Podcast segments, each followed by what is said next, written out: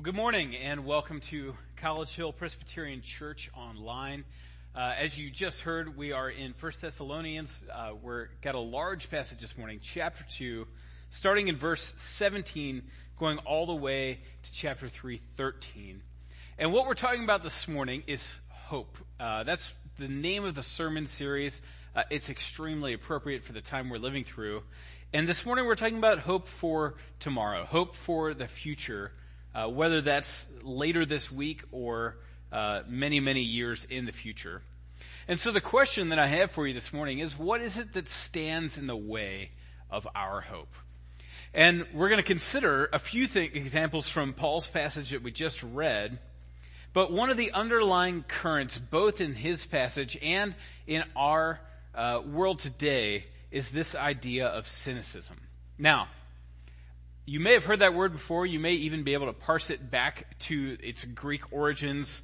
Uh, but I'll give you a crash course in modern cynicism. And this comes from a book that I would highly recommend called Seeing Through Cynicism by Dick Keyes, K-E-Y-E-S. And he says it this way. Cynicism, as we use the word today, has to do with seeing through and unmasking positive appearances to reveal the more basic underlying motivations of greed, power, lust, and selfishness.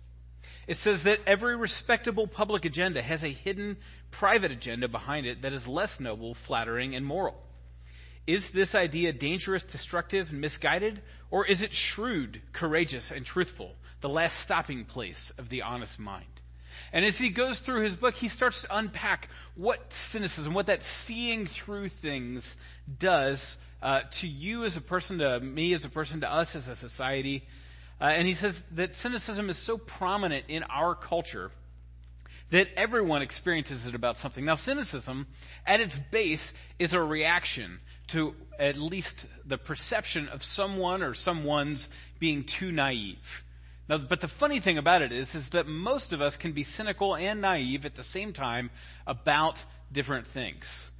Uh, now, there are um, Christians who uh, are uh, very positive, very upbeat, very ready to believe anything about other Christians, about people who say that they're Christians. Yet, almost anything that comes from the culture that isn't Christian, they uh, are skeptical of the motives. They can see through it and see how it's a power play to try to overthrow the church or overthrow Christians. And so they are uh, honest or maybe even naive about Christianity, but they are cynical about the world and the culture. And there are atheists, of course, which are very welcoming and loving of other atheists or non-believers, but they're very cynical about Christianity and religion. They believe that every time the church takes an action that there's some secret darker motive lying behind it. Or, since we're in 2020, which is an election year, you'll find that Republicans can be naive about their own agenda and cynical about Democrats, and Democrats can be naive about their own agendas and cynical about Republicans. You will see this over and over and over again, and you will hear it on news channels and coverage of uh, each candidate, both sides, any side of any party. There will be someone claiming that they can see through what the candidate is saying to their secret, hidden, dark, and misguided agenda. Now there's cynicism about government, about media, about people of other races, other cultures, other political parties. And Dick Keyes, the author of the book, suggests that almost everyone experiences cynicism toward individual people, family, or institutions in government. But he tells us this, uh, that we already know on some level, uh, is that it's not healthy, that it's not productive, and as a Christian author, he tells us that this is not a Christian way to live. This is not a God honoring lifestyle. It is not how the Bible instructs us to think about our world, to think about other people. Certainly not how we ought to love other people. And the trick for us is, uh, as he says it, is that we don't think to question it when it's all around us. Just as we don't see our eyeglasses, we only see everything else through them. And that's how pervasive he says it is. Cynicism, which blocks our hope, is so pervasive that it's like the eyeglasses that we're all wearing. We see everything else through that lens, uh, and we are unable to see the lens itself. Now, many of us claim that we have hope in Jesus when it comes to our religion. But other areas of our life are plagued by the cynicism of our day, of our culture, of the world around us. And so we may be willing to express hope and sincerity in our faith, but when it comes to our political lives, when it comes to our work lives, when it comes to our relationships with friends and neighbors and family, we have this tendency to be kind of shrewd and estimating and this overconfidence in our own ability to see through uh, to the real motives and the real purpose there. But what we want to get to this morning and what we'll see uh, again as we unpack the scripture is that our hope for the future does not need to deny present struggles. Uh, so what we're saying is that hope is not simply the opposite of cynicism. There's, there's much more to it. Uh, our hope does not need to deny present struggles, but rather it is anchored in the actions, the character, and the power of God. Uh, as we turn to go through our scripture again, I would just invite you to join me in prayer. Father God, we thank you uh, this morning for the gift of your written word. We pray now that you would use it to be a lamp unto our feet and a light unto our path. That you would lead us in the path of your wisdom, that you would shine through the cracks of our situation in our lives uh, and give us that light of hope uh, and the hope that Paul sees in his circumstances, that we would be able to see in our circumstances uh, as we go forward throughout our weeks. We ask all this in the name of your son Jesus. Amen. Now the first thing that I want to point out in our scripture this morning is that in chapter 2, verses 17 to 20, uh, we see this attitude, specifically in 17 and 18, is that Paul finds hope in circumstances beyond his control. He says it this way, but since we were torn away from you, brothers uh, and sisters, now that torn away literally means orphaned. So I'm actually just going to read it again like that. But since we were orphaned from you, brothers and sisters, for a short time, in person, not in heart, we endeavored the more eagerly and with great desire to see you face to face because we wanted to come to you. Now there's a commentator who says it this way. He says it was not a lack of interest or concern that prevented Paul and his companions from staying longer with their Thessalonian friends or going back to see them. It was circumstances over which they had no control. End quote.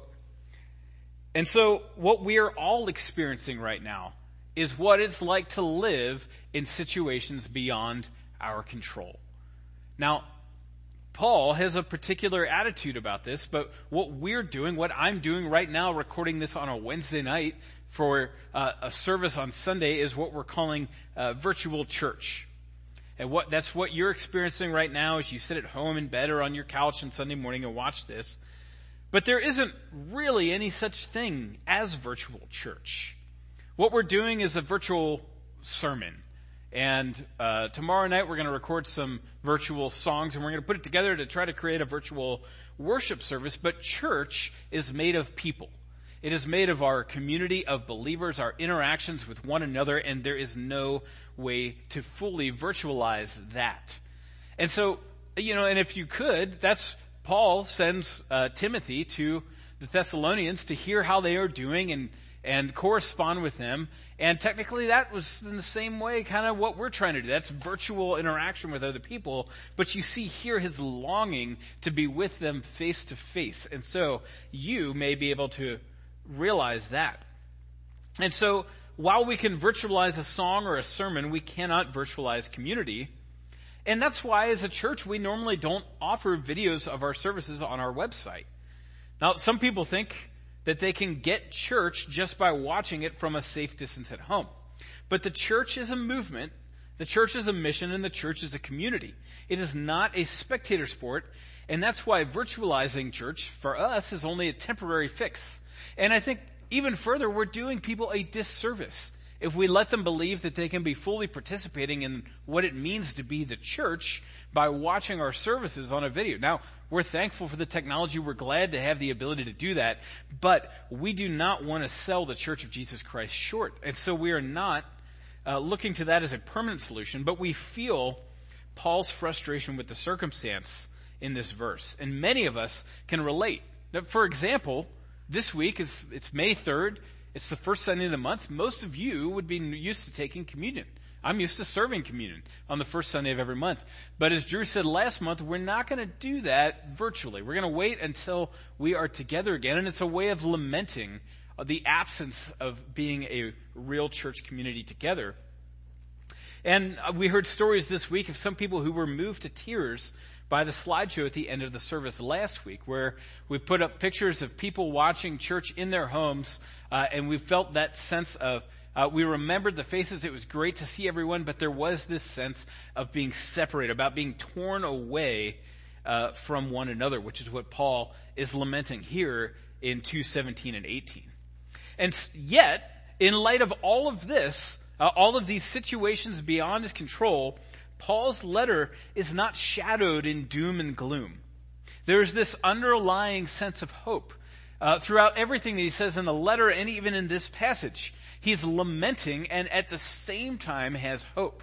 And so at the very least we learn that hope and lament are not uh, enemies, but sometimes can go hand in hand. And this is not a forced optimism either from Paul. He is looking down the situation very realistically. He's not sentimentalizing it.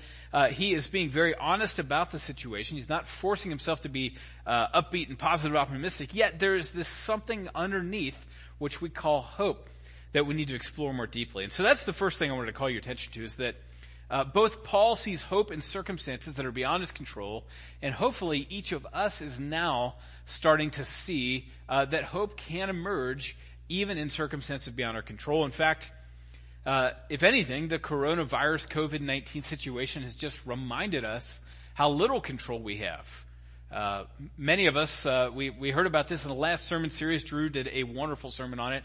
Uh, if you have time during the week, it would be good to go back and listen to that sermon uh, on the emptiness of control and political power. But the, the next thing I want to call your attention to is that hope in God works despite obstacles.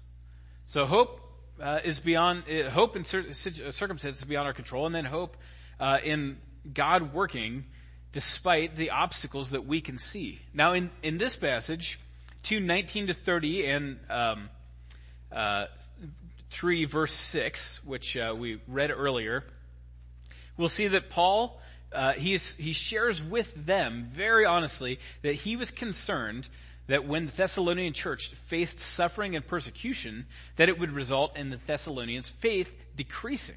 And so he sends Timothy to check up on them, and he delights to find that their faith is still going strong. Several times in this passage, we see Paul say things like, For what is our hope or joy or crown of boasting before Lord Jesus at his coming? Is it not you? For you are our glory and joy. And again, he says, for what thanksgiving can we return to God for you? For all the joy that we feel for your sake before our God. Now some have pointed to uh, Paul's work in Galatians uh, chapter 6 verse 14 where he resolves not to quote glory in anything except the cross of our Lord Jesus Christ. But here's uh, what a commentator has to say about this. He says, Paul's glorifying in his converts uh, as he saw the grace of God manifested in them was but a phase of his paramount glorifying in the cross. They were the fruit of the preaching of the gospel, uh, the fruit of the preaching of the cross. Christ crucified was demonstrated afresh by their faith to be the power and wisdom of God. And so for us, we need to remember that we can celebrate others' testimonies as we've been doing throughout this sermon series. We hear the stories of God working in other people's lives. That is a good thing. We are encouraged to share our stories with other people. But what we are called back to by Paul, even by Paul's example is here, is yes and amen. Celebrate that. But always under the banner of celebrating the work of God, the love of God, the work of Jesus Christ, and the fellowship provided by the Holy Spirit. And so, as you think about stories that you've heard from other people, faith stories, testimonies, whatever you want to call them, uh, ask yourself this question, especially as you reflect on your own story, uh, is what themes emerge? W- would someone who heard your story for the first time see your gratefulness towards God, or are you trying to impress them with your spiritual power? That can be true even in the way that you use language. Even if you're not trying to impress someone with your holiness, your spiritual power, we can use jargon, things that are familiar to fellow Christians, people who read the Bible, uh, and it can be well intentioned even, but it can become a barrier and people will not be able to hear what we're saying. They will not uh, hear that, see that glory reflected uh, in our story. And this is why if you continue to read Paul throughout the New Testament, Paul goes out of his way in order to be understood by whichever group he is speaking with. Because his goal is to point them back to God rather than to himself. So he doesn't try to impress anyone with lofty speech, which he's a highly educated man. He's incredibly capable of impressing us uh, with fancy language, with theological terms, uh, with the languages that he knew. But instead, he tries to speak to his audience wherever he is. And so as you look to share your story, you want to say, uh, you know, there are these obstacles to our hope, uh, but they can be overcome both by the encouragement we receive by others and the reminders of the work of God. And uh, even as Paul, he's see he had this little bit of skepticism creep into his own belief. He watched these Thessalonians come to faith in Jesus Christ himself. He preached to them. They came to faith. He left. He heard about persecution and suffering and he worried, uh, well, maybe it was just a temporary conversion. Maybe they just got caught up in the moment. Uh, maybe they'll fall away when things get hard. And so, now he doesn't ignore that. He doesn't say, well, I just have to put a positive spin on it and just assume the best will happen. No, he actually looks into it. He sends Timothy to go investigate and finds out that there is reason for hope because of the power of God, and it causes all parties involved to rejoice and have their faith and hope renewed and restored. And finally, Paul has hope despite his reasons for cynicism. Now, if anyone had reason for cynicism, it would be Paul. Most of his letters are written from jail. Uh, and not uh, not like the soft, cushiony overnight jails. I don't know where those are, uh, but uh, the first century jails were much less pleasant than jail. I don't want to go to jail now, but it's much less pleasant in the first century. Now, given that hope is our theme for the entire sermon series, I want to talk a little bit more about what hope is. And so Paul shows us that he has this hope despite the many reasons in his life for uh, cynicism many openings. He could be cynical about the Roman government. He could be cynical about the Jewish leaders. He could be cynical about early Christians. There are many, many instances if you go through his life. But instead what we see is hope. Now, for many, hope just means optimism. But I'm going to quote again from the author Dick Keyes who wrote the book Seeing Through Cynicism. And he says this. He says, hope is not optimism. Christian hope is having a good reason to believe that a better future is coming. Hope is not optimism, which is often a matter of having a more buoyant temperament than most, or having a willingness to ignore what is tragic when it gets in the way of good feelings about yourself. Now, if Paul was that type of optimist where he says, you know, I'm just going to ignore anything tragic, anything uncomfortable, we're just going to sweep that under the rug because that gets in the way of my good feelings. Uh, first of all, he would have had a very difficult life. It would have been extremely hard for him to be that type of optimist, but instead, what he is filled with is hope. If Paul were naive or delusionally optimistic, he would not have sent Timothy to check on the Thessalonian Christians. He would have just assumed that everything was great. Uh, but that's not what we see in chapter 3 verses 1 through 5. He wants to look reality in the face honestly and deal with whatever is there because of the hope that lies underneath him. Now, Dick Keyes also says this. He says Christian hope is tied entirely to its anchor, God. Christian hope and suspicion are interdependent. Without an informed mistrust, hope is sure to be naive. Hope is solid because it has looked grim possibilities in the face. Now, one of the illustrations that Dick Keyes uses that I thought was fascinating was marriage vows. He said, if you look at marriage vows, they are considered romantic. Uh, they're considered uh, a hopeful thing. They hope for a good marriage, but they don't do this by pretending like everything will be great and easy. In fact, they do it by looking what what he calls the grim possibilities in the face. It talks about in sickness and in death and for richer or for poor. And it says, uh, the hope for this marriage is built on looking reality in the face, not giving us the best possible version of reality, not trying to put a spin on it. And we look at a cynical world uh, that would, uh, even back in Paul's day, a cynical world would have looked at the Thessalonian faith and say, uh, you know, they were caught up in the moment. They were tricked. They were on kind of a spiritual high because Paul was such a charismatic speaker, uh, or their friends and their families were doing it. But after persecution uh, and suffering, their faith remained, which is not what would happen if the cynic were true. But the cynic claims to be able to see through other people's actions, other people's motives. And so, uh, a commentator says this. He says, the Thessalonians conversion was no momentary response to the gospel. It was a real turning which brought the grace and power of the, of his spirit into their lives and enabled them to stand firm in the face of opposition. For Paul, this helps him remain sure in his hope and spurs him on to greater faith and greater work. And so, as we conclude this morning, I, I want to remind you that Paul had every reason for cynicism. He was in a situation that was hopelessly beyond his control, yet he maintained hope for his fellow Christians. Uh, he was in a situation where he uh, saw many, many obstacles to people coming to faith in Christ, and persecution and suffering among them. Uh, and yet he has reason for hope, and he sees many, many reasons to become cynical, to see through the actions of other people, to see through the actions of individuals and governments and families and people who claim to be Christians and people who aren't yet Christians. Uh, and he sees all of this in the world, and yet what he resolves to do is to hope because hope, Christian hope, is entirely tied to its anchor, which is God himself. And so if our faith is in God, then our anchor for hope for tomorrow is secure.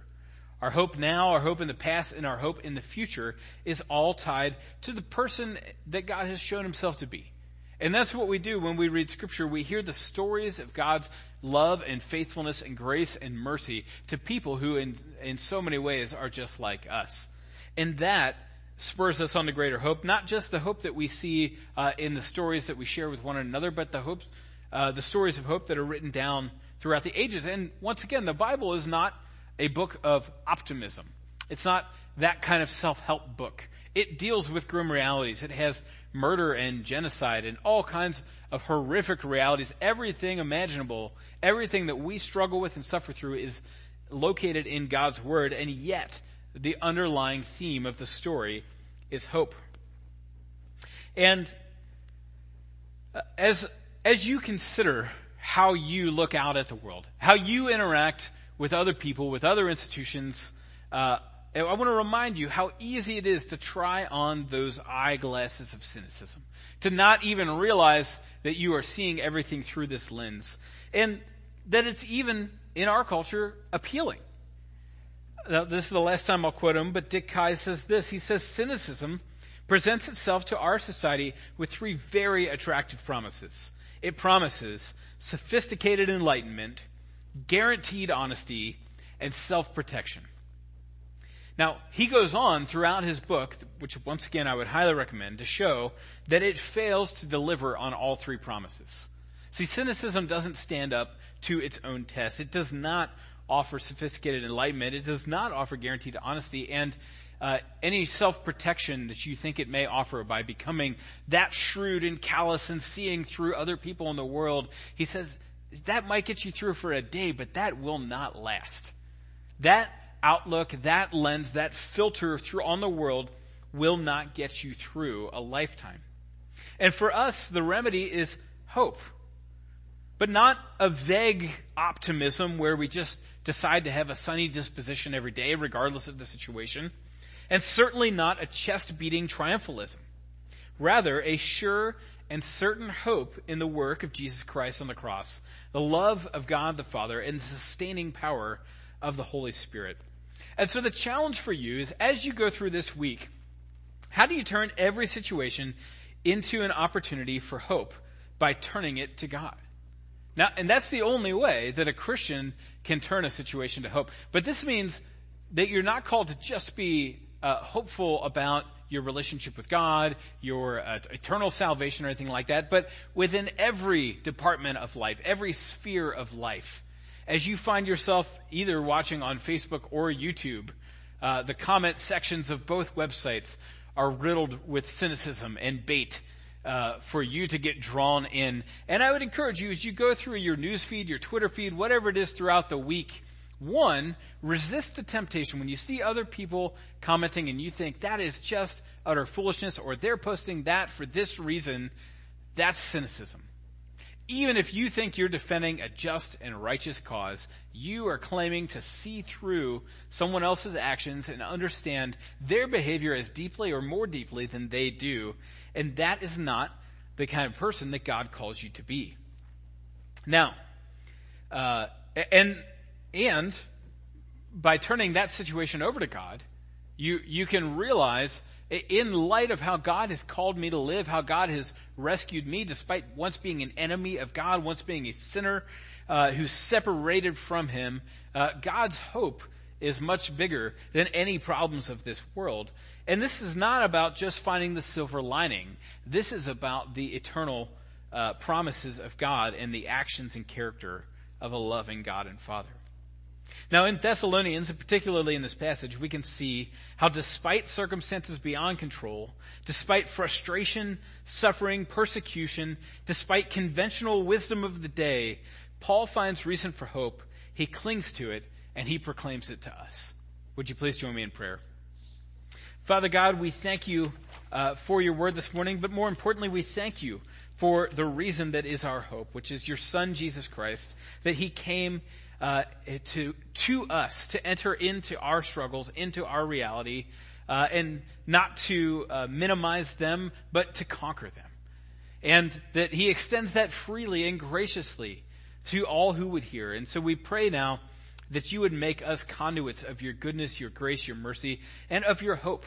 That we would be agents of hope who share your hope and uh, the hope that you've given so graciously to us with anyone that we encounter, and that we would be uh, a force of hope in the world and a light to one another. We ask all this in the name of your Son, Jesus. Amen.